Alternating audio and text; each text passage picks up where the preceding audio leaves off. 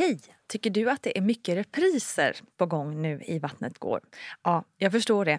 Det beror helt enkelt på att jag, Nina Campioni, just nu har en pop-up second hand i Modgallerian i Stockholm. Så min tid räcker helt enkelt inte tid att göra så många avsnitt som jag hade önskat. Men tills jag är tillbaka på full tid, kom gärna och hälsa på mig i Modgallerian. Vi ses! Cool fact a crocodile can't stick out its tongue. Also, you can get health insurance for a month or just under a year in some states. United Healthcare short term insurance plans, underwritten by Golden Rule Insurance Company, offer flexible, budget friendly coverage for you. Learn more at uh1.com. Hey, I'm Ryan Reynolds. Recently, I asked Mint Mobile's legal team if big wireless companies are allowed to raise prices due to inflation. They said yes. And then when I asked if raising prices technically violates those onerous two year contracts, they said, What the f are you talking about, you insane Hollywood ass? So to recap, we're cutting the price of Mint Unlimited from $30 a month to just $15 a month. Give it a try at mintmobile.com slash switch. $45 up front for three months plus taxes and fees. Promoting for new customers for limited time. Unlimited more than 40 gigabytes per month. Slows. Full terms at mintmobile.com. Hold up. What was that? Boring. No flavor. That was as bad as those leftovers you ate all week. Kiki Palmer here, and it's time to say hello to something fresh and guilt-free. Hello Fresh. Jazz up dinner with pecan-crusted chicken or garlic butter shrimp scampi. Now that's music to my mouth. Hello Fresh. Let's get this dinner party started. Discover all the delicious possibilities at hellofresh.com. Quality sleep is essential. That's why the Sleep Number Smart Bed is designed for your ever evolving sleep needs. Need a bed that's firmer or softer on either side? Helps you sleep at a comfortable temperature? Sleep Number Smart Beds let you individualize your comfort so you sleep better together. JD Power ranks Sleep Number number 1 in customer satisfaction with mattresses purchased in-store. And now, save 50% on the Sleep Number limited edition Smart Bed for a limited time. For JD Power 2023 award information, visit jdpower.com/awards. Only at a Sleep Number store or sleepnumber.com. Och det var, som en, det var som en milstolpe där jag kände att vi klarade oss. Liksom. Vi tre, vi klarade oss. Det finns någon efter oss. Det är inte bara vi tre i hela världen. Hej, hej och välkomna ska ni vara till veckans avsnitt av Vattnet går, din gravidpodd med mig, Nina Campioni. Ett stort tack vill jag skicka till alla er som lyssnar och till alla er som hör av er med pepp och egna historier. Det är så väldigt intressant att ta del av, så fortsätt gärna med det. Vattnet går finns ju såklart också på Instagram och där kan man alltid kontakta mig och podden. Vi går raskt över till veckans gäst som är ingenjör, aktivist och mamma till tre barn. Atefe Sebdani kom till Sverige som femåring och har en historia som berör på alla plan. Genom Instagram hjälper hon oss också förstå vad som just nu sker i Iran, hennes födelseland. Och vi börjar där, där resan började. Här är Atefe Sebdani.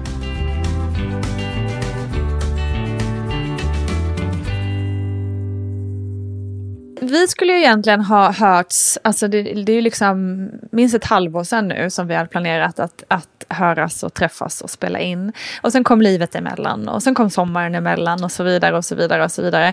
Och nu ses vi och det känns på något sätt som att det var meningen att vi skulle prata just nu med tanke på vad som pågår i Iran, som är ju ditt födelseland.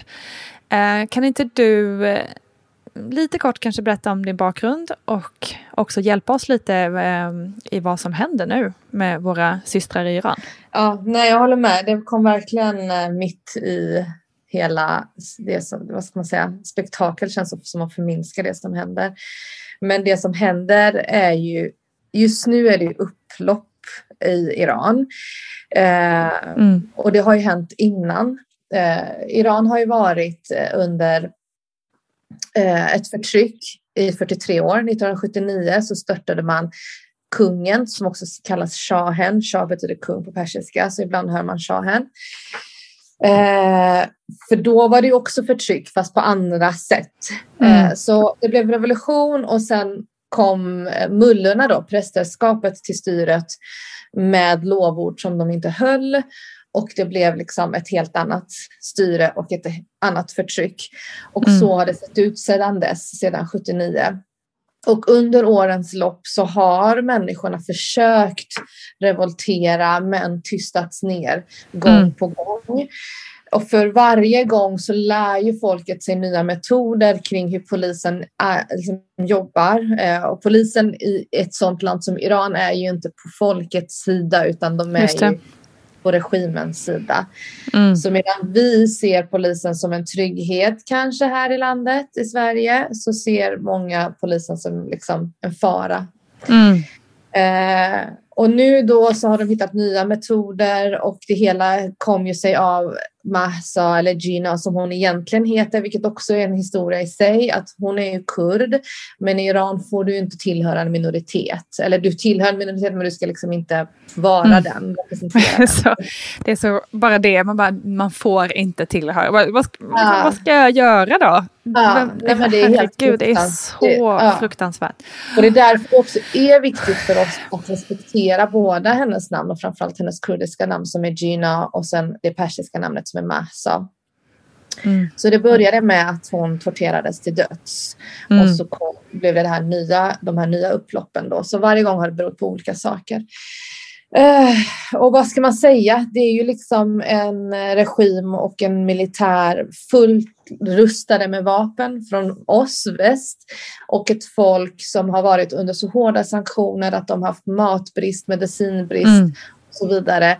Och då, det är ganska mycket obalans om man säger så då mellan de här som ska kämpa för sin frihet och de som då ska trycka ner dem.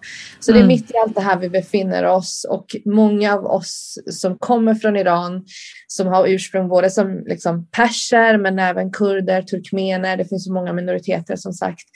Vi är ju liksom en, vad ska man säga, ett resultat av det här som har varit mm. i Iran. Och mm. mer eller mindre alla oss som kom som flyktingar, vissa är ju här av andra skäl, men vi som kom som flyktingar bär ju på de här historierna. Och jag själv kom ju, mina föräldrar anslöt sig till motståndsrörelsen innan jag föddes. En motståndsrörelse som var både mot shahen men sen också till mullorna. Och eh, det ena ledde till det andra och de anslöt sen till en militär i den här motståndsrörelsen och den militären befann sig i Irak där vi hade flytt okay. när jag var mm. liten. Mm. Så när jag var tre år så flydde vi från landet och sen var vi på flykt, eller om jag var två så var vi på flykt i några år, kommer till Irak och där är det en militär bas liksom som vi bor i och det kan låta väldigt eh, brutalt. Men för mig är det här den finaste perioden i mitt liv för att jag var inte längre på flykt. Mm. Eh, vi hade mat. Vi hade liksom mm. inte haft det eh, alla gånger. Jag hade min mamma där. Det fanns andra barn där, så det var första gången jag fick lekkamrater. Jag, vi hade varit ensamma på flykten. Liksom. Mm.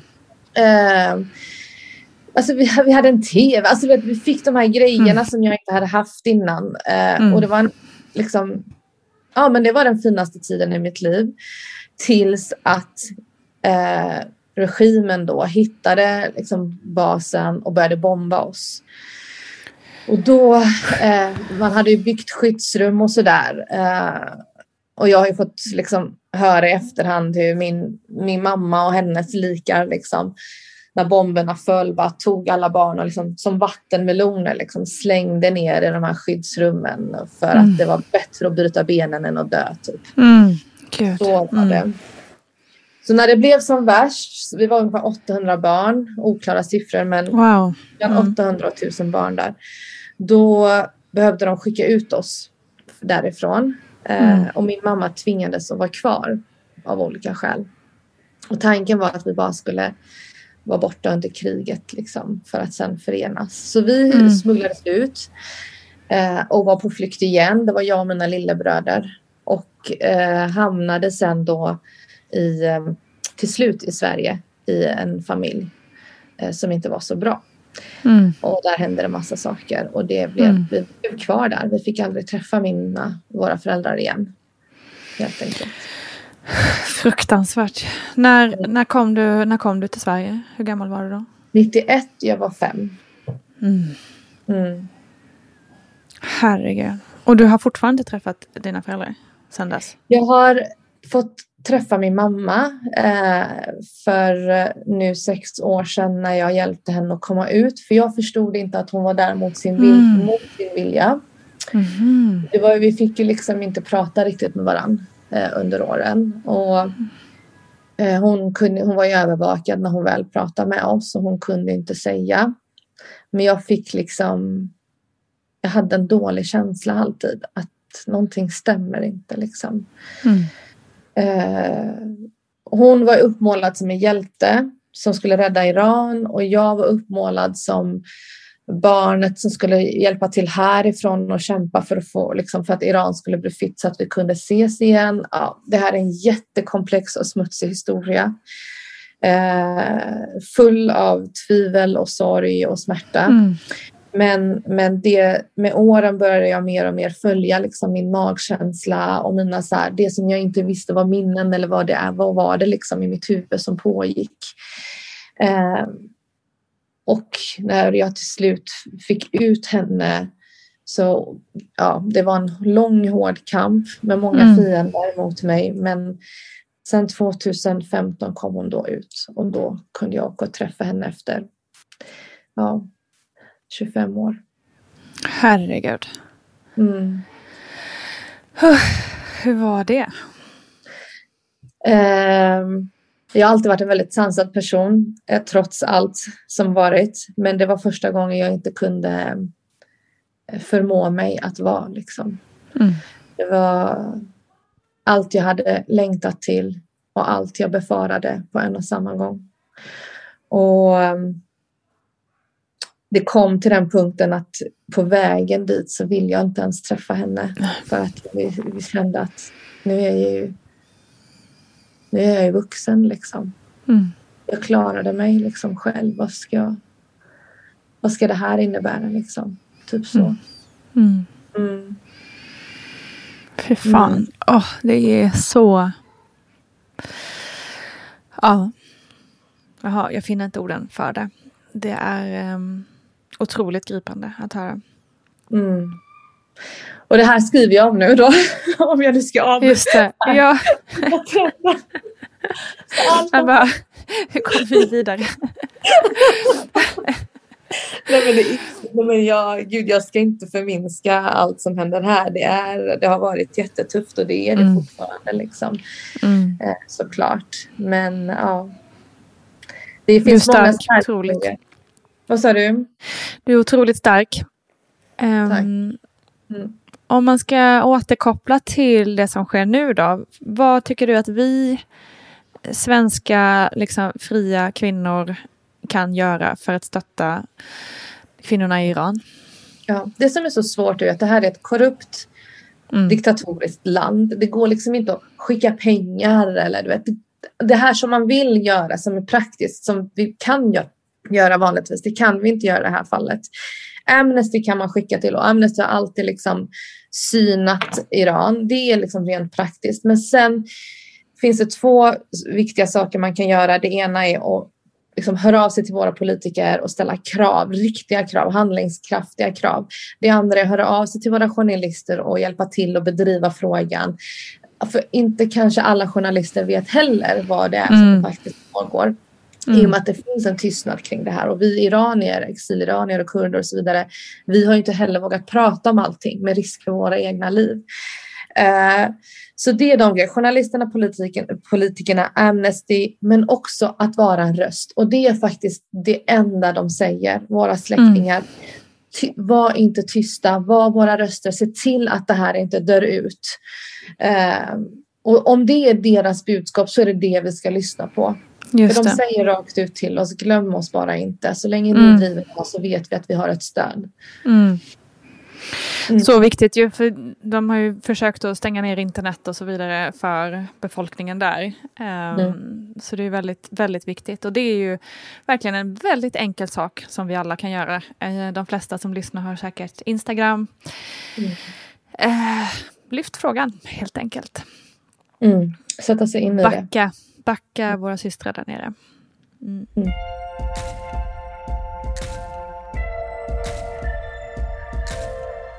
Ja, fy fan hörni. Eh, det blev en, liksom en tung inledning på det här avsnittet.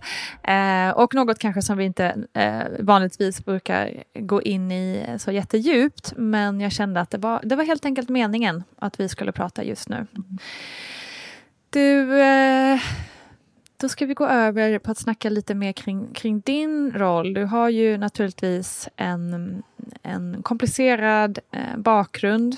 Eh, och komplicerad liksom, familje-föräldrasituation och hela den biten. Hur, hur gick dina egna tankar på att bli förälder? Um, jag hade ju liksom aldrig de tankarna. Jag hann aldrig dit så att säga. Jag, hela min uppväxt handlade om överlevnad och det är sånt som jag kan sätta ord på idag. Då var det mer att jag varje dag jag vaknade undrade liksom hur jag skulle klara av den dagen mm. på olika sätt. Eh, jag var ju med om övergrepp väldigt tidigt.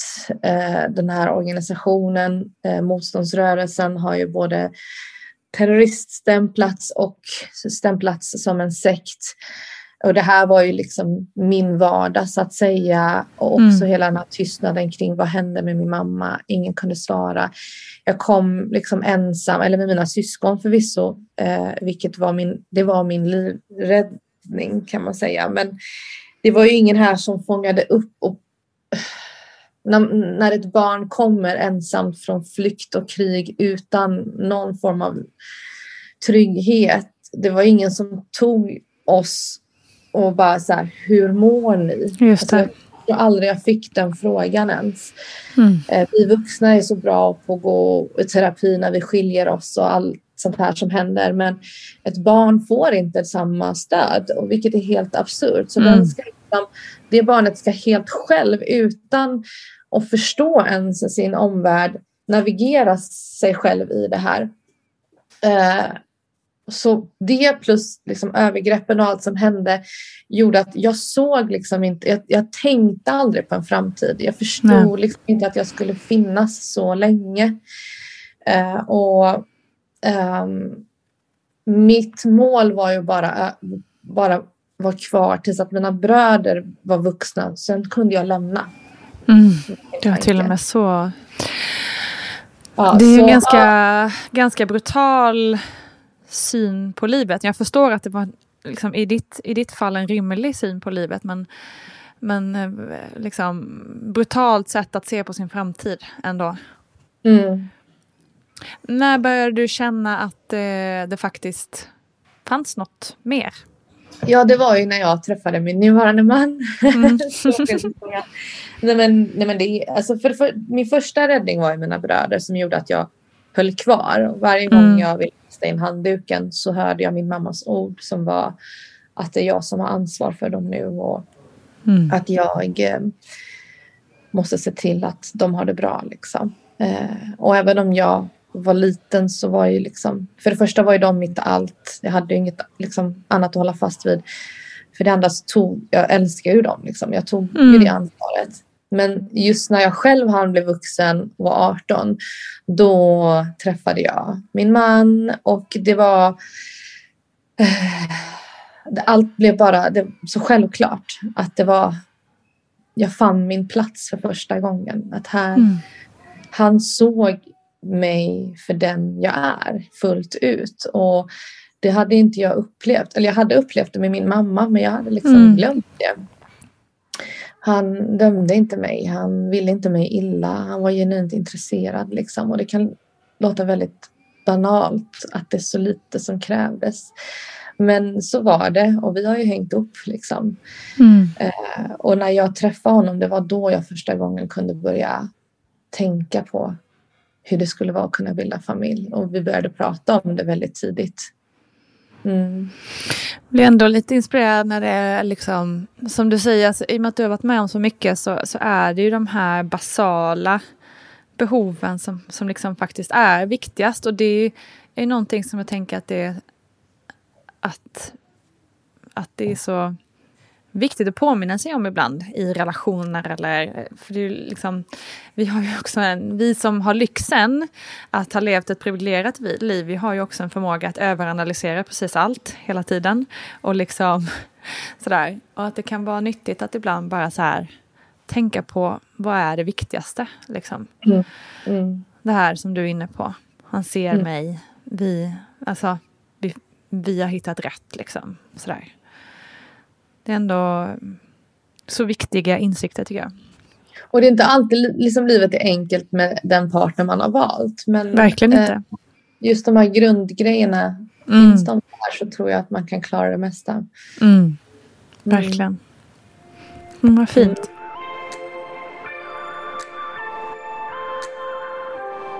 Du nämnde ju också att, eh, att du har blivit utsatt för övergrepp.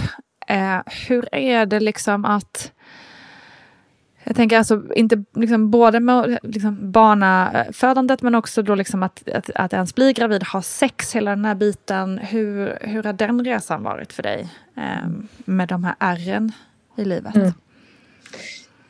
Eh, ja, nu har jag haft turen att ha en man som verkligen mött mig med respekt. Eh, och kunnat liksom möta mig efter mina behov.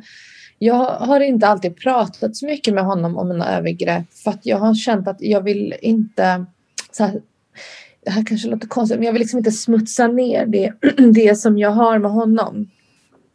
Um, och han har liksom låtit mig få, få göra som, som jag behöver så. Mina övergrepp har mest förföljt mig i, på nätterna mm. i mina mardrömmar där jag faktiskt senast i natt 17-18 år senare fortfarande eh, vaknar av eh, de här scenerna som mm. återupprepar sig. Eh, mm. Så liksom. Eh, men med honom har det varit eh, det var liksom aldrig svårt just för att han var den han var. Men mm. sen har jag ju mina ärr eh, och en sak har ju varit det här med hur svårt eh, jag tycker det är typ att se kvinnor amma. Mm. Och jag vet att det är lite liksom, tabu att nästan säga det för vi ska kunna amma var vi är, hur vi är. Eh, men det är snarare de grejerna som har varit triggande för mig. Eh, mm. Samtidigt som jag stödjer det fullt ut så jag, har jag själv mått väldigt dåligt. Jag har också mått väldigt dåligt av att se eh, naket liksom, i mm. Modebilder på catwalken och sånt där. Jag är mm. väldigt modeintresserad men när jag ser det då har jag liksom bara du vet så här, mm. mm. fått typ backa och få annöd och vet inte vad, hur liksom alla mina varningsflaggor går igång. Eh, titta runt liksom om jag har suttit liksom på en modevisning, titta runt för att se liksom finns det någon där som du vet, tittar fel på just den här kvinnan. Vad kommer det här innebära för henne? Mm. Och jag mår liksom ja, men jag mår jätte, jättedåligt. Och det här har jag mm. jobbat på jättemycket med att utsätta mig själv för det för att vänja mig. Och jag är mycket bättre idag, kan amma själv lite enklare. Liksom. Men jag är inte den som slänger fram bröstet liksom, ens framför en, liksom, mina bröder. Det skulle liksom inte hända. Jag, mm. Fast jag har ammat i sex år nu. Mm. Eh, ändå tycker jag har gått väldigt liksom, långt i min terapi. Så det är mm. sådana grejer mer som är ärren för mig. Jag fattar. Mm. Hur var känslan då när du väl eh, blev gravid? Jag hade ju liksom aldrig... Jag trodde inte jag skulle bli det då. nej men så jag eh, var ju helt inställd på att det skulle bli... Eh, nej men, jag ska inte vara lycklig liksom. Det har ju varit Nej. min grundinställning att jag mm. kan inte vara lycklig. Men nu har jag fått, nu har jag fått min man så jag ska vara glad för det typ. Men jag hade ju en längtan. Till saken hör att min lillebror fick en dotter ett år innan mig. Och okay. det, var som en, det var som en milstolpe där jag kände att vi klarade oss. Liksom. Vi mm. tre, vi klarade oss. Det finns någon efter oss. Det är inte bara vi tre i hela världen vi visste inte någonting om vår mamma då. Vi hade inte hittat våra släktingar.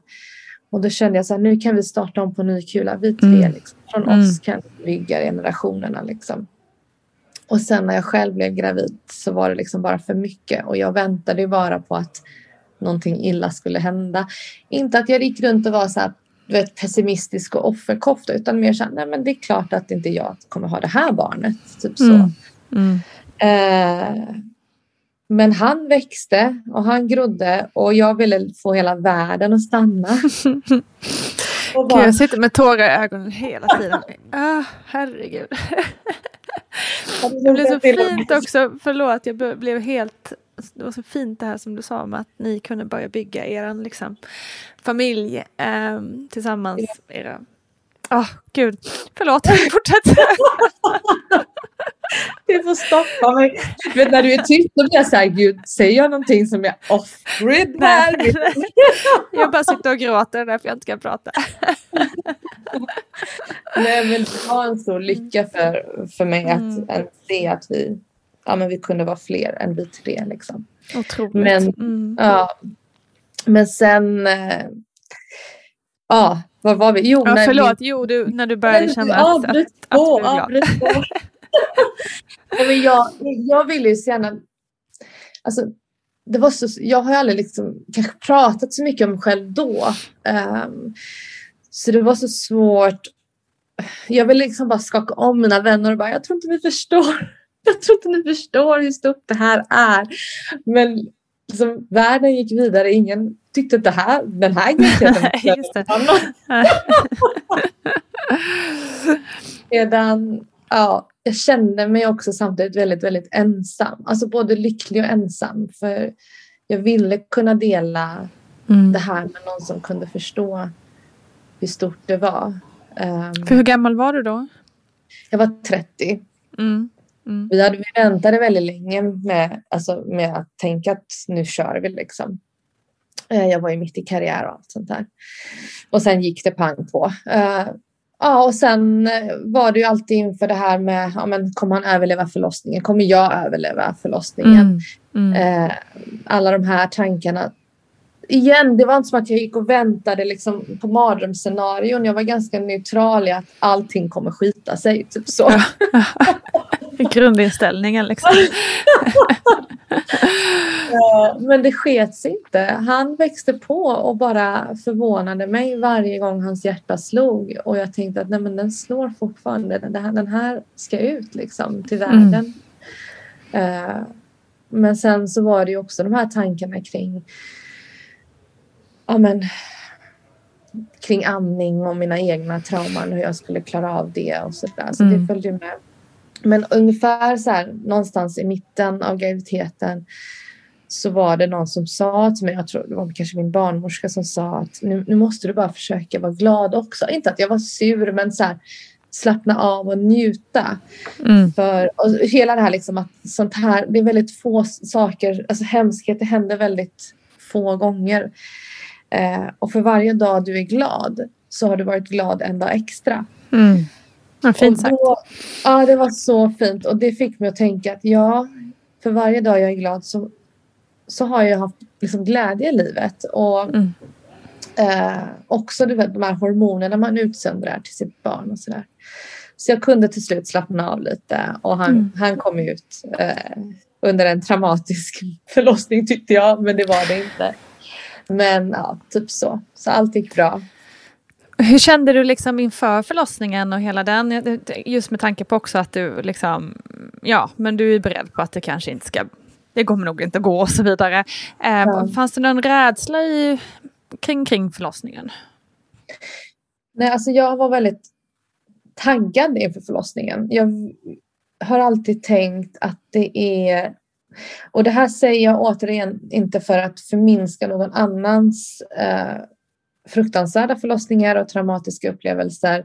För jag vet att de finns också. Eh, men för min egen del så såg jag det som en otrolig utmaning, en otrolig upplevelse. Eh, som en otroligt cool grej jag bara skulle ta mig igenom och få vara med om. Jag vill inte ha någon liksom, bedövning, jag vill att allting skulle ske med, liksom, med mitt medvetande. Mm. Eh, och jag tänkte på alla liksom, urkvinnor innan mig som har gjort det här under helt andra premisser och fick som kraft av den tanken att nu är jag en i ledet av alla de här kvinnorna. Mm. Eh, Så, liksom. så det var hela min tanke. Sen gick jag ju profylax och sådana saker också för att just tagga upp mig själv. Men jag var väldigt förväntansfull och läng mm. ja, jag längtade till förlossningen. Härligt. Och hur började det då? Det började... Jag gick över tiden. Och sen så... Um, Eh, vad ska, nu ska jag tänka, nu har jag, jag har tre förlossningar i ryggen så jag ska bara komma ihåg vilken som var vilken. nej, men, nej, men vi, nej, men vi åkte in, jag hade skrivit det här förlossningsbrevet också och i det hade jag varit noga med att förklara mina trauman. Eh, att jag inte ville ha liksom, manlig barnmorska, jag ville mm. inte att någon skulle vara på liksom, mina bröst så här, så här, fysiskt eh, och allt det här. Liksom. Mm. Eh, så att jag hade förberett dem och min man fick liksom i uppgift att, att, säga till om något skulle hända. Och sen när vi väl kom in, nu ska vi se, hur var, jo, då, då ville jag köra det smärtstillande och det fick jag fram till 24 timmar. Okay. Men, sen, men sen hade han, han låg snett och det gjorde han hela slutet av graviditeten. Ah, okay. eh, alltså snett med huvudet i bäcken så att jag hela tiden, han hade sin rumpa under revbenet så det liksom tryckte och sen förstod vi under förlossningen att hans huvud låg snett. Mm. Eh, så han mäktade inte med till slut. Mm. Eh, och de började märka att han började bli trött och jag började bli trött liksom, när man har gått sömnlös med smärtor så länge. Så då eh, propsade de på att ge mig smärtstillande. Mm. Eh, vilket var det värsta de kunde gjort. I, har okay. jag sett. För mm. att de var över, eh, vad heter det, överbefolkade. Tänkte jag säga. De hade jättemånga inne så de hann inte med oss födande. Mm. Och ingen sa till mig, jag visste inte då, det kanske jag borde läst på, men jag visste inte att eh, just den edan eller vad det var kunde gå ur kroppen och att de behövde fylla på. Mm. Och ingen sa något om det. Oj då. Mm. De fyllde på och sen drog de. Och så mm. var vi ensamma där och jag blev helt plötsligt smärtfri från att liksom gått och andats och bara du vet, man går in i sig själv, man zoomar ut, man mediterar, man tar sig igenom liksom, du vet, som det här snöret som man visualiserar. Tills att smärtorna var helt borta och då tappar jag ju hela mm. den kontrollen och slappnade mm. av. Mm. Och sen började jag plötsligt känna att nu kommer det smärtor igen efter 45 minuter. Och då var det för sent. Mm. när han, min man sen ringer på så kommer inte de och han ringer på och de kommer inte. Och sen till slut när de kommer, då är jag ju full. Vet. Jag ligger och mm. skakar mm. av smärtor. För jag har liksom mm. inte hunnit bygga upp den här andningen. Nej, just det. Just det. Oh, shit. Ja, och då försökte de fylla på den, den tar inte. Och du vet, det jag minns är bara att jag ligger där och jag skakar. Mm. Hela kroppen är bara så under skakning. Och det ligger flera personer över mig med sina kroppar. Mm. Oj, för oj, oj. att sluta skaka. Mm. För att få in den här sprutan i ryggen då. Och du vet det enda jag liksom, och då, då min man tar tag i mina händer, jag ligger på sidan och han bara tittar in i mina ögon liksom och bara andas, du klarar det här, andas du, du vet så här. Mm. Uh, och, och jag bara, alltså jag bara försvinner, alltså det är så här, du vet när man har tre kroppar över sig. Fy fan, usch. Fruktansvärt. Ja, och i och med att det inte funkade då så satte de i sådana som gör att verkarna ska, krystverkarna ska komma igång då, vad det nu mm. heter.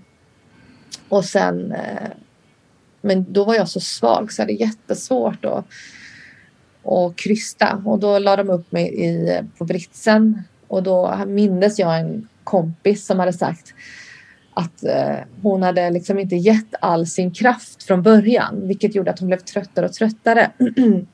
Så jag, och då hennes krystfas hade varit i typ två fruktansvärda timmar och jag bara, tänker inte gå igenom det. så jag tryckte för glatta livet och efter två eller tre gånger så kom han ut liksom. Oh, okay. Och då hade han som ett litet så här, tänk dig en, ett diadem fast åt andra hållet som en grop. Mm. Ja, över ja, hela ja. huvudet. Jag har helt. Mm. Ja. Uh, ja, oh. så han kom ut välbehållen och jag var ju bara så tacksam för att vi levde. Du vet, mm. Mm. Jag, jag, var inte trasig. Uh, så du vet när man får den här frågan om sin upplevelse, jag bara 10-10, allt är 10. Just det. Jag trodde bara jag skulle dö, men det var tio. Ja, exakt. Vi levde. Så, så att de fick jättehöga poäng men i efterhand mm. tror jag inte att jag hade kanske lika högt. Då. Mm, nej, precis. Det är därför vi vill debattera den här himla skalan som är så otroligt ja. missvisande. Liksom. Så missvisande. Oh, Gud, hjälp. Och sen kom han ju ut med navelsträngen två varv runt halsen. Oh, du vet. Mm. Och de bara själva var så här. Nej, men så det var ju mycket som hände. Eh, mm. Och en sak som jag vill lyfta som jag inte visste, som jag skämdes för också och var helt skräckslagen inför. Det var att i och med att jag hade hållit på så mycket och så länge så var hela liksom min, alltså mina blygläppar och hela det området var liksom som jättesvullet som en typ Just. Eh, handboll och helt mm. alltså, blodfyllt så det nästan, alltså det var så mörkblått. Mm. Och jag när jag såg det här, jag bara, är det så här jag ska se ut? Nu, vad har hänt? som chock. Ah. Ja, vad är det här? Jag kunde liksom inte sätta ihop benen och jag gick liksom, du vet, och vangade mm. typ ännu värre än från när jag var gravid. Och bara frågade barnmorskorna, vad har hänt? Liksom, varför ser jag ut så här? Och de mm. så här, du har ju fått barn. Du vet, ingen mm, förklarar att det ska gå över. Jag bara, men...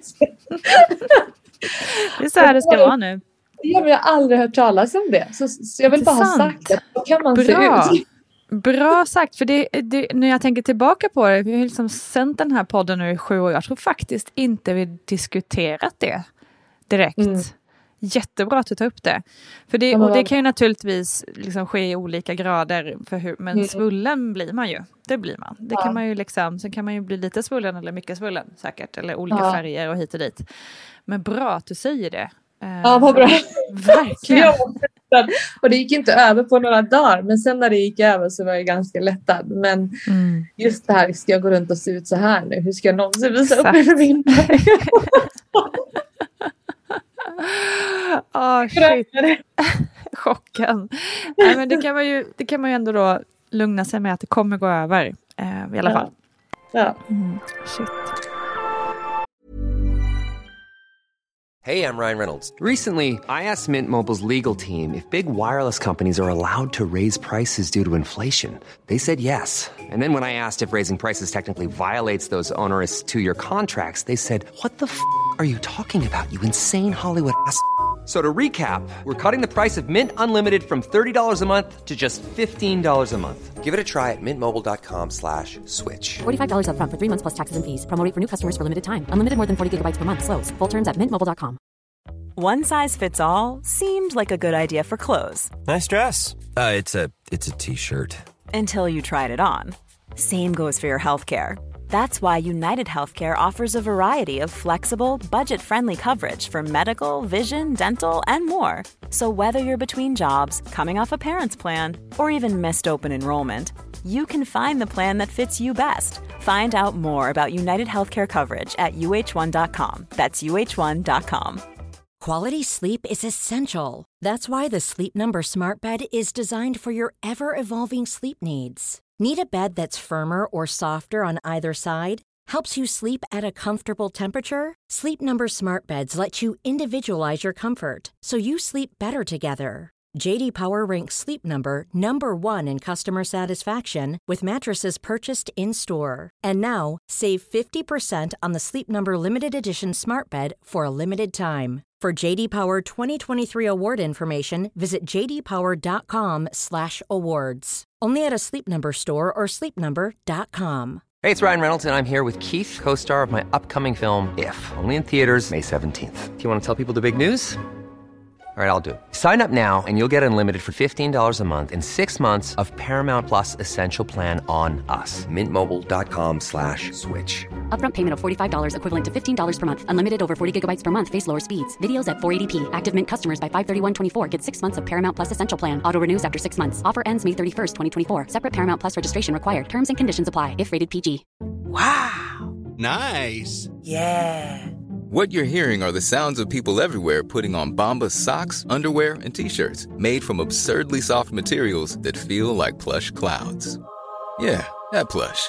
And the best part? For every item you purchase, Bombas donates another to someone facing homelessness. Bombas. Big comfort for everyone. Go to bombas.com slash ACAST and use code ACAST for 20% off your first purchase. That's bombas.com slash ACAST. Code ACAST.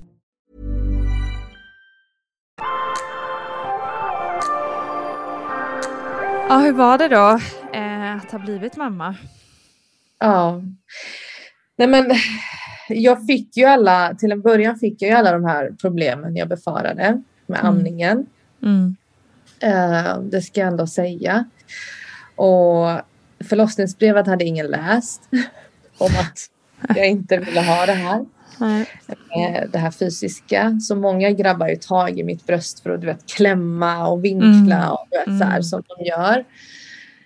Och på ett sätt i efterhand kan jag känna att det också var bra för att det blev en omedveten terapi. Att någon Just annan det. var där. Så Mm. obrytt och så osexualiserat. Mm, just det. Eh, och gjorde något annat av den här kroppsdelen. Ehm, och det, att amma har också hjälpt mig jättemycket i att eh, släppa det. För att mina barn de sitter där och klämmer på mina bröstvårtor och river och drar ut. Och Mm, liksom, för de har ju mm. någonting helt annat.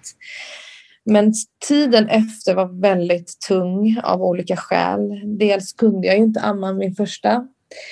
Eh, jag blödde jättemycket, hade sår i flera månader Mm. och han rasade i vikt. Ja. Mm. Han gick ner nästan ett kilo, vilket är väldigt mycket på ett sånt Oj. barn. Mm. Han var ju benrangel efter en vecka. Och barnmorskan, ja, alltså barnmorskan, jag är glad att hon inte anmälde oss till SOS, men vi gjorde vårt bästa. men ja, men han, hon sa bara, nu får ni nog ge ersättning liksom. Eh, så efter det ville han ju inte se åt mitt bröst mer. Och det Mm. var ju som att jag våldförde mig på honom varje gång jag skulle Mm. sträcka honom det. Eh, och eh,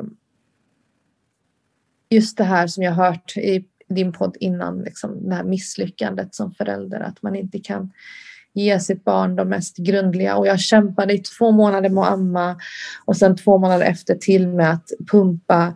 Och dagen jag bestämde mig för att bara släppa det var en, en enorm sorg.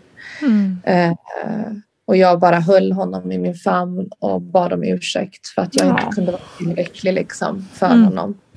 Och där var jag också igen, kände jag mig så jäkla ensam att jag har tänkt på alla generationer av kvinnor som jag vet måste ha funnits i min släkt. Eh, som kunde ha hållit om mig, hjälpt mig, hållit mitt barn, förklarat hur jag skulle göra när jag var så jäkla vilsen. Liksom. Mm. Eh, direkt att någon hade bara sagt till mig ät mer mat. För det var en grej jag glömde bort. Jag visste inte. Alltså, jag äter inte när jag inte mår bra. Så jag hade, jag hade ju slutat äta. Min mjölk rann ju inte av den anledningen. Men jag liksom var så borta så jag kunde liksom Mm. inte koppla ihop de grejerna själv. Mm. Och i Iran så har man en sed som är att den eh, kvinnan som har fött, hon ska bara ligga i sängen, liksom, ta varma duschar. Mm. Hon, ska, hon har gjort liksom, den största bedriften och nu ska alla andra ta hand om henne. Mm. Och kom, liksom, serverar henne mat och du vet allt det här. Och jag tänkte så mycket på det. Eh, de här sömnlösa nätterna och smärtande brösten. Att jag saknade verkligen att ha eh, någon. Alltså vem som helst. Åh gud, det är liksom så himla... Det är liksom, vi är i Sverige, vi är på exakt motsatt eh, sida av det. Alltså här ska Mm. vi helst inte ha besök alls eller, eller Mm. ens liksom... Nej, det är så... Mm.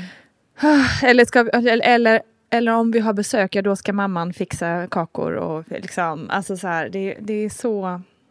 Ja, vi skulle verkligen behöva en dos av den insikten. Ja men det blir så fel för vi hade besök några, här, fem, sex dagar efter att han kom av några Mm. i, i liksom vår liksom, krets. Och de kom med bubbel och tårta och så skulle man sitta vid ett bord och skåla. Och jag kunde inte, alltså. Mm. jag hade en aprumpa mellan benen. Jag kunde inte ens sitta liksom. Och där skulle jag så här, du vet, mm. hasar mig ner på de här stolarna och du vet, jag har inte druckit alkohol på nio månader. Jag, alltså, du vet, jag är sömnlös, jag ska vara mm. vaken på natten. Mm. Vet, det sista jag tänkte på var att sitta du vet, och skåla. Exakt. Och det var så fel för mig. Jag var så mm. skör. Jag ville liksom inte fira på det sättet. Jag ville bara bli omhändertagen. Mm. Och, och då bestämde vi faktiskt att vi inte skulle ta vilka besök som helst. Just av den anledningen att det mm. inte blev bra. Nej, exakt. Och man kunde tvinga in någon i att nu vill jag att du Nej, precis. Nej, men det är så himla synd att vi inte har den omhändertagande kulturen i vårt land. Um, Just den här fjärde trimester ehm, Exakt. Tänket. Verkligen. Men vi, mm. ja, vi har ju börjat prata mer om fjärde trimestern, tack och lov, på senare tid. Men eh, ja, vi får försöka kämpa ihop oss där och liksom sprida ordet att vi behöver ta hand om varandra på något ja. sätt. Mm. Ja. Och där ska vi göra skillnad för våra barn. Exakt. Verkligen. Där kan, mm. där kan vi göra skillnad. Stor skillnad. Mm. Mm. Bra, det tummar vi på. Ja.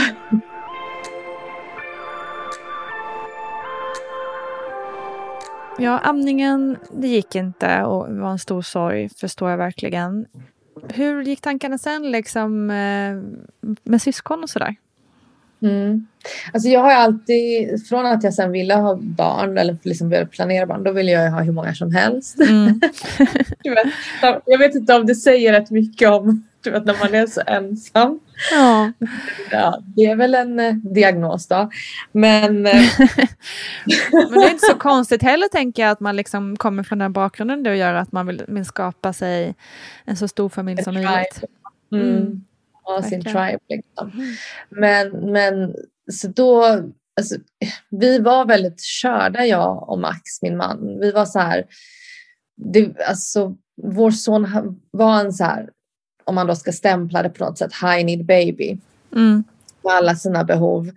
Eh, och egentligen kan jag inte förstå hur vi ens kunde tänka på nästa. Men, men vi visste att få, ska de ha syskon så vi, vill vi åtminstone att de ska vara nära varandra i ålder. Mm, mm.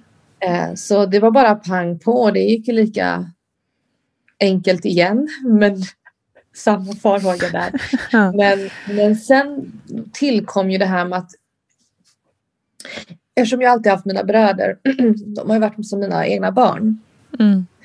Så har jag alltid haft en bild av att får jag barn så blir de pojkar. Och sen fick jag veta att det skulle bli en tjej. Men mm. jag var helt säker på att barnmorskan hade sett fel. Alltså det var så här, ah, ja hon säger det. typ. och så fanns det också den här farhågan i mig av att hur ska jag hantera en tjej som ska då liksom spegla den jag var på något mm. sätt. Mm. Eh, och jag tyckte redan det var jobbigt att tänka tanken att jag skulle ha ett barn, alltså min son i det här fallet, mitt första barn, som skulle gå igenom olika livsfaser där jag skulle kunna se mig själv i att okej, okay, gud, när jag var fem år, då var jag på flykt och nu går han i för. Alltså det är så här, ja, exakt. Ja. parallellerna. Jag också hade pratat i terapi om att hur ska jag klara mig igenom de här olika faserna? När jag vet liksom att när övergreppen börjar ske på mig. Mm. Om jag nu ser det med vuxna ögon, liksom, hur ska det gå? Och då skulle jag få en dotter nu. Och det var också så här. Hur ska jag förhålla mig till och, och liksom se det här flickebarnet då eh, gå, gå igenom de här faserna. Mm. Jag, jag kunde inte alls, jag var helt säker på att det skulle vara en pojke. Kallas förnekelse. Bra att du sa det själv. ut kom en tjej. Mm. Eh, och hon kom ut helt tyst liksom. Mm. Vilket också var så här, ja, nu, nu blev det fel. Det hände någonting här. Hon, hon mår inte bra. Hon, är, hon skriker inte liksom. Mm. Men hon är helt fantastisk och levande och levnad, liksom livsglad person idag. Mm. Och sen så ville vi ju så gärna ha en till. Så mm. då ja, så där har det hållit på. Men eh, du avslöjade ju innan att du ändå har abba, ammat i typ sex år. Eh, mm. Så du gav ju det ett nytt försök då, förstår jag. Ja. Hur, hur gick det? När, ja, inför min, mitt andra barn så gjorde jag allt utom att läsa de här färdiga böckerna som finns där ute. För de hjälpte mig ingenting. Ingen pratade om mina problem. Mm. Eh, kurserna jag hade gått, ingen pratade om mina behov och mina problem. Eh, och det är så jäkla sorgligt um, på ett sätt. På ett sätt är det fantastiskt för det kanske inte finns så många som behöver det här. men, men när jag har pratat om det själv i till exempel sociala medier så hör jag ju att jag är långt ifrån ensam. Verkligen. Mm. Det är bara att det är så tabubelagt och man vet inte var man ska söka sig och jag har, tro mig, letat efter information. Men det jag gjorde det var bara att fråga runt bland systerskapet. Mm. När jag visste att någon hade haft problem eller varit med om saker eller vad det var så fick jag en liten information där, en annan där och till slut hade jag byggt mitt eget pussel av hur jag skulle ta mig framåt med att amma för jag ville verkligen fixa det. Och eh, jag, la, alltså jag lyckades komma över mina trauman i det skedet för liksom lejonmamman i mig hade Mm. helt annan fokus. Och eh, förstod liksom jag behövde gå igenom smärttröskeln. Men mitt barn kommer behöva kräkas blod för det gjorde ju alla då en efter en. Alltså mitt blod som inte deras Mm, mm, eh, från brösten. Eh, jag behövde liksom äta upp mig. Du vet, alla pratar om att man ska rasa i vikt efter graviditeten. Jag bara, här ska inte rasas. Liksom. här ska jag gå upp.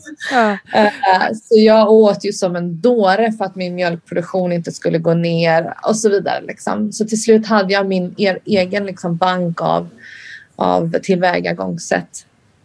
Och det var nio månaders kamp. Wow, Alltså, det var- Shit. Alltså det var fruktansvärt. Herregud. Det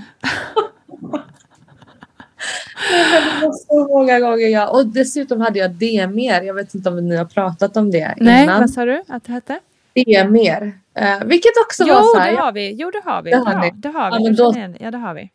Mm. Då behöver vi inte gå in på det, men i korta drag så handlar det om att man får en akut typ depression Just vid utdrevet av mjölken. Så, Mm, så fort barnet sätter munnen där så kommer det till dig och det kan vara lite ihållande i några minuter och sen går det över. Men det är en fruktansvärd eh, upplevelse. Eh, så jag kämpade mig igenom det utan att veta vad det var. Mm. Och sen kom eh, också de här smärtorna och blåsorna och allt vad det var. Och typ vid femte månaden jag bara, jag tror att det är över nu och sen var det inte över och så där höll det på.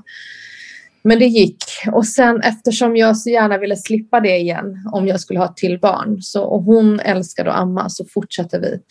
Och hon är fyra idag och hon Mm. ammar fortfarande och Mm. hon hjälpte mig så mycket i både mitt så psykiska men även att klara av att amma mitt tredje barn. Så jag är liksom henne evigt tacksam för att Mm. hon också har velat hålla i. För vissa barn vill ju sluta amma när du blir gravid. Just det. mjölk si och så.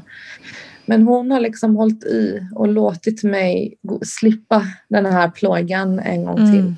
Mm. Så nu ammar jag två barn. Wow. Ganska stor skillnad mot vad du eh, trodde och tänkte kring amningen innan Ja. du blev gravid. Ja. Vilken vinst ändå. Alltså jag, jag, jag kan inte förstå hur du inte gav upp när, det, när det var så tufft. Men, eh, men shit ändå. Vilken kämpe du Ja. är. Alltså, herregud. Det går om man vill men man måste Mm. inte. Det, Nej, alltså verkligen inte. För Mm. fråga liksom där när det var liksom tufft med din dotter, vad var det som ändå fick dig att fortsätta? Just med tanke på att man får ju faktiskt ge upp. Ja, ja det, gud vilken bra fråga. Varför fortsatte jag så himla enfaldigt? Bara sluta. Men jag tror, alltså jag, jag, jag ville verkligen ehm, Alltså det var ju en sån sorg med min son. Jag ville Mm. inte gå igenom den sorgen igen. Jag, ville, jag kände mig så misslyckad. Jag ser inte att alla ska känna så, men jag gjorde det.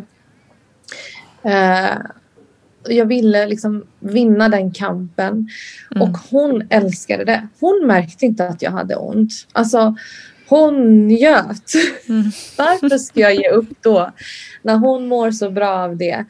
Eh, för jag, liksom, jag dolde ju min smärta. Liksom. Jag Mm, kunde bita i taket och sådär, så att inte hon märkte. Men eh, så för hennes skull också. Och sen mm. hade jag liksom någonstans i bakhuvudet ett sikte på fler barn. Eh, och tänkte att om jag klarar det här så kanske jag slipper det igen. Liksom. Så det var många mm. faktorer. Mm. Men mycket för hennes, eh, hennes... Hon älskar det fortfarande som sagt. Så att mm. för hennes skull. Men fint också att du kunde använda det som någon form av liksom, KBT också. Eh, mm. Hela processen. Men shit, tufft hör du. Herregud alltså. Nu gick vi snabbt igenom eh, dina två andra barn här så vi gick ju inte direkt in i detaljer på förlossningen. Vi har pratat om så mycket annat otroligt eh, spännande och intressant. Hur ser du på framtiden? Är det, är det fort, har du fortfarande ett driv för en ännu större familj? Vet du, önskan finns men kapaciteten finns inte. Nej. Och det är det här med att vara själv eh, igen. Att ja, men jag kanske hade haft en mamma i nära, du vet så. Mm.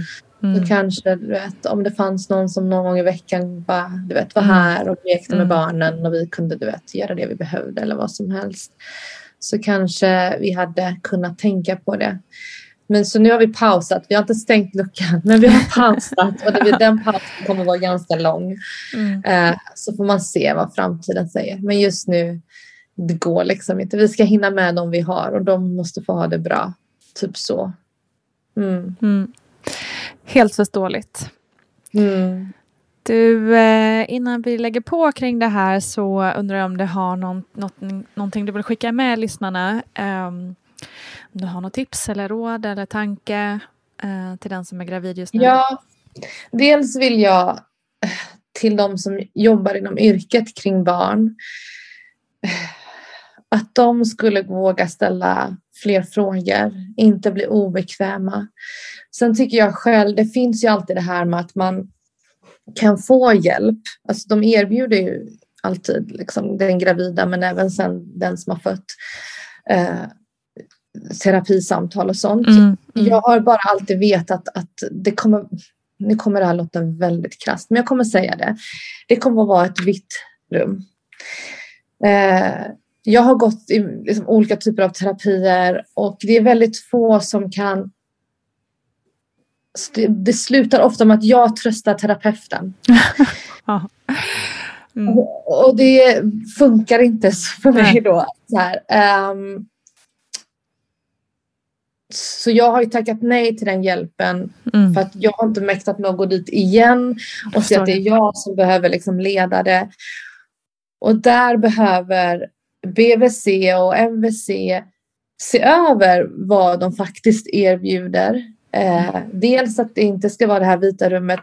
Dels det är jättesvårt att tala med någon som inte har eh, liksom, liknande erfarenheter som ger dig svar utefter en bok. Du mm. märker mm. den skillnaden väldigt, väldigt snabbt. Mm. Eh, så jag har varit ganska besviken på det samtidigt som jag vet inte vad jag annars skulle förvänta mig. Det vill jag skicka med de som lyssnar som har det här i yrket. Så bra. Eh, att, mm, att ta det här mer på allvar. Även under en förlossning. Om det står någonstans ordet trauma, ordet övergrepp, ordet liksom så här. Eh, läs den delen bara. Strunt i resten. Exakt, exakt. Ja, verkligen. det minsta man kan göra. Ja, ja, Så att du gör det på rätt sätt. Liksom. Mm. Eh, eller frågar hur du kan göra. Mm. Eh, det är väl de grejerna. Och sen till de som själva har liknande erfarenheter så vill jag bara säga du är inte ensam. Vi är fler där ute. Det finns ingen skam. Eh, vi har jättehemska tankar ibland. Jag har själv till exempel gått med tankarna kring om jag är pedofil. Mm. För att jag själv utsattes för det. För att man pratar om att pedofiler själva har varit med om pedofili. Just det. Eh, det är, det är helt normala tankar att ha. Eh, och eh, du är inte en pedofil bara för att dina, eh, liksom, du har varit med om det av vuxna. Mm, mm. Eh, och det gör, ingen kommer tro att du är det bara för att du liksom vädrar de tankarna. Eh, det är helt okej okay att tycka att amning är jobbigt i det publika fast resten av världen försöker revoltera kring det eh, och så vidare. Så att, mm. eh, vi är inte ensamma med de här grejerna och vi bör prata om dem mer helt enkelt så att vi kan hjälpa varandra så man inte sitter där i sin ensamhet och undrar vad fan som är fel på en. Liksom.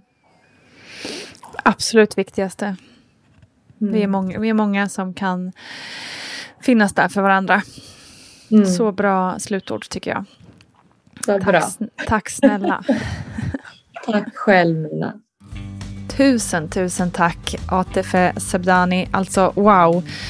Jag satt med tårar i ögonen genom hela den här inspelningen i stort sett. Atefis mod och styrka grep tag i mig något enormt. Så följ henne på sociala medier och inspireras av hennes vägar i livet. Om du misstänker att ett barn är utsatt för övergrepp så bör du genast anmäla det till socialtjänsten. Det kan man göra även om man inte är säker, för en orosanmälan är precis lika viktig när det gäller att skydda ett barn. Har du själv varit utsatt för ett övergrepp så finns det många ställen att vända sig till. Allt från polisen såklart, men också till Brottsofferjouren, till RFSL och olika tjejjourer. Du hittar dem alla på nätet med en enkel sökning. Viktigast är att du hittar någon att prata med och att du får stöd och hjälp, för du är långt ifrån ensam. Tack alla som har lyssnat. Ni är otroliga hela bunten ska ni veta. Ta hand om varandra och sänk aldrig din egen röst. Kram. Vi hörs snart. Hej då.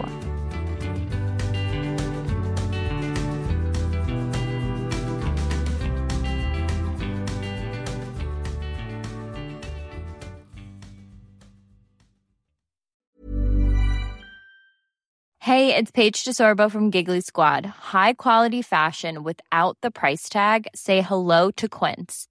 I'm snagging high-end essentials like cozy cashmere sweaters, sleek leather jackets, fine jewelry, and so much more. With Quince being 50 to 80% less than similar brands. And they partner with factories that prioritize safe, ethical, and responsible manufacturing. I love that. Luxury quality within reach. Go to quince.com slash style to get free shipping and 365 day returns on your next order. Quince.com slash style. Ever catch yourself eating the same flavorless dinner three days in a row? Dreaming of something better? Well, HelloFresh is your guilt-free dream come true, baby. It's me, Kiki Palmer.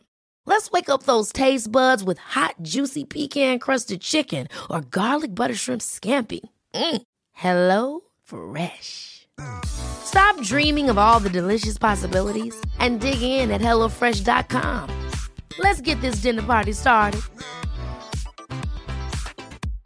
Imagine the softest sheets you've ever felt. Now imagine them getting even softer over time. That's what you'll feel with Bowl and Branch's organic cotton sheets. In a recent customer survey, 96% replied that Bowl and Branch sheets get softer with every wash. Start getting your best night's sleep in these sheets that get softer and softer for years to come. Try their sheets with a 30-night guarantee. Plus, get 15% off your first order at bowlandbranch.com. Code BUTTERY. Exclusions apply. See site for details.